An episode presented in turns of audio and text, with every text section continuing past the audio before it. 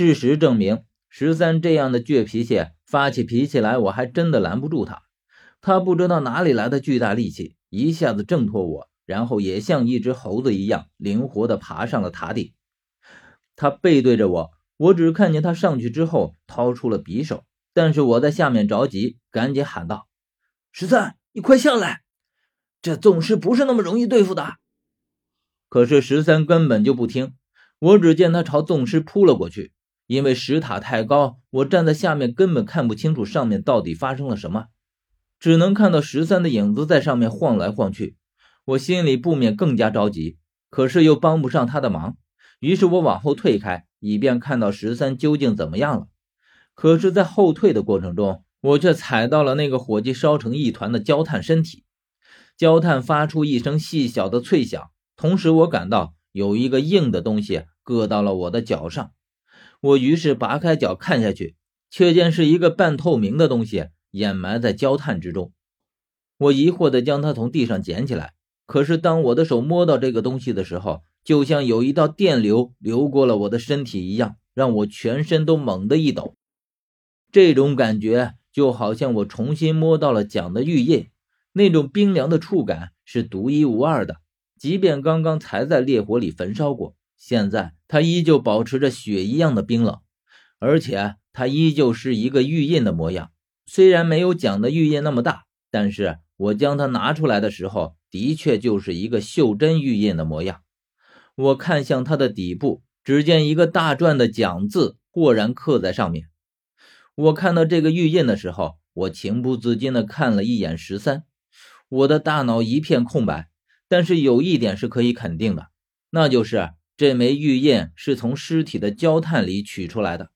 如果这个火计没有变成焦炭呢？这枚玉印又会在哪里？也许正如我们之前见到的那般，是用金线拴挂在了他的喉咙里的。可是这个伙计说话正常，我也没有发现他牙齿上拴着一根线，所以这样的可能性不大。那么就只有一种可能了，就是这枚玉印是放在他的身体内的。很可能是放在了他的心脏上。我握着这枚玉印思考良久，然后还是十三在上面喊道：“何远，你在干什么？”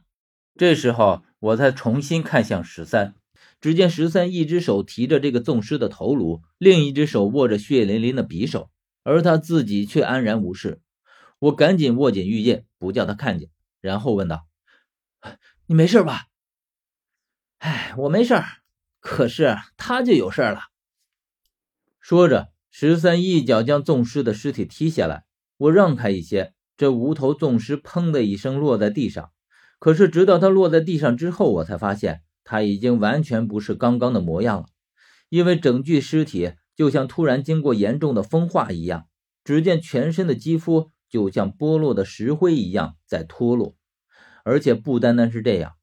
只见他全身都布满了密密麻麻的裂纹，就像一具正在皲裂的瓷娃娃，好像马上就会彻底分崩离析一样。